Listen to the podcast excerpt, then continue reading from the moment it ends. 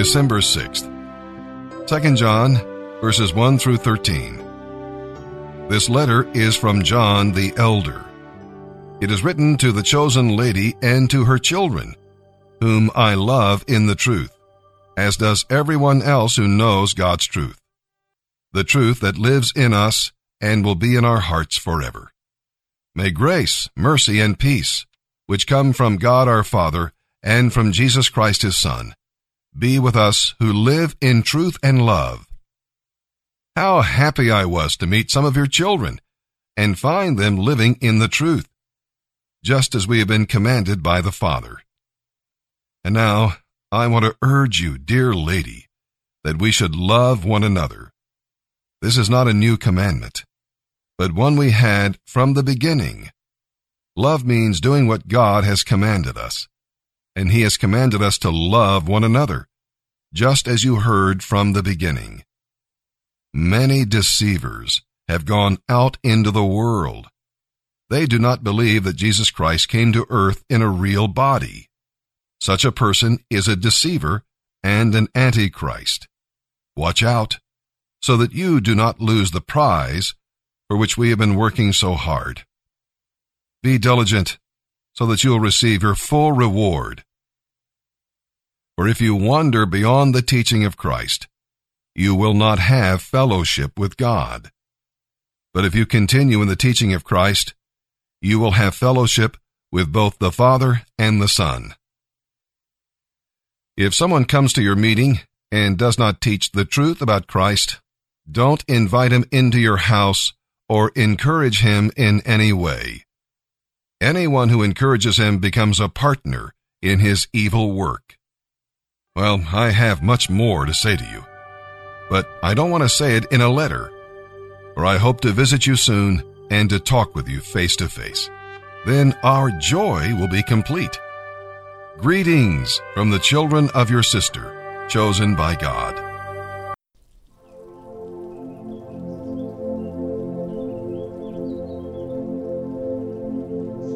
This week's Bible meditation, 2 Corinthians chapter 10, 4 and 5. For the weapons of our warfare are not carnal, but mighty through God to the pulling down of strongholds, casting down imaginations and every high thing that exalts itself against the knowledge of God, and bringing into captivity every thought to the obedience of Christ.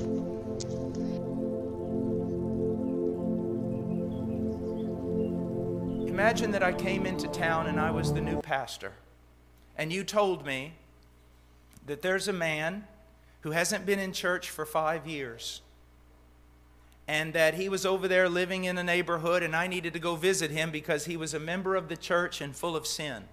So I go over and knock on his door, and he invites me in. And I say, Brother, uh, or Sir, you haven't been in church for five years.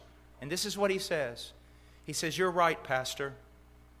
I just love to play soccer, play football, do other things on Sunday, but, but you're right. I need to go back to church. You're right. I need to do that. And then I say to him, And I hear you've been getting drunk and running around in different taverns. And he says, You know, Pastor, you're right. I love to get drunk and I love taverns, but you're right. I need to stop doing that and I need to come to church. And then I say to him, and, and I understand that you have not been faithful to your wife. He goes, You know what, Pastor? I mean, I, I, just can't help myself. I love other women, but you're right. I need to stop it. I need to do the right thing, and I need to come back to church. And so on Sunday, he comes back to church. And all of you say, Oh, praise the Lord, a sheep has come home. No, he hasn't. A goat just entered the building. Because you know what he's saying? This is what he's saying. He's saying, and young person, listen to me, this may be you. What he is saying is this I need to stop doing all the sinful things that I love with all my heart and start doing all the righteous, godly things that I hate and that bore me in order to save my soul. That's not Christianity. He is not a new creature. All we've done is put a wolf in the cage so he can't continue to act like a wolf, but he's still a wolf. Let me ask you, honestly, young person, do you really love this? Just admit it. Do you love this world more than Christ? You say, Well, don't judge me. You don't know what's in my heart. I don't have to know what's in your heart. I can just look at your life. Is your life given to the things of this world? To its so called beauty and sensuality and entertainment and all these things, so that the scriptures mean nothing to you? Fellowship with Christ and prayer mean nothing to you? Seeking out other believers in the local church to grow in godliness means nothing to you. You just come to church on Sunday. If that is you, be afraid. Repent of your sins. Turn to Christ. Call out to Him until you know He has saved you and you know He has changed you. And that He continues changing you. Now, I know that I have said a lot of things. And I know that I have been very hard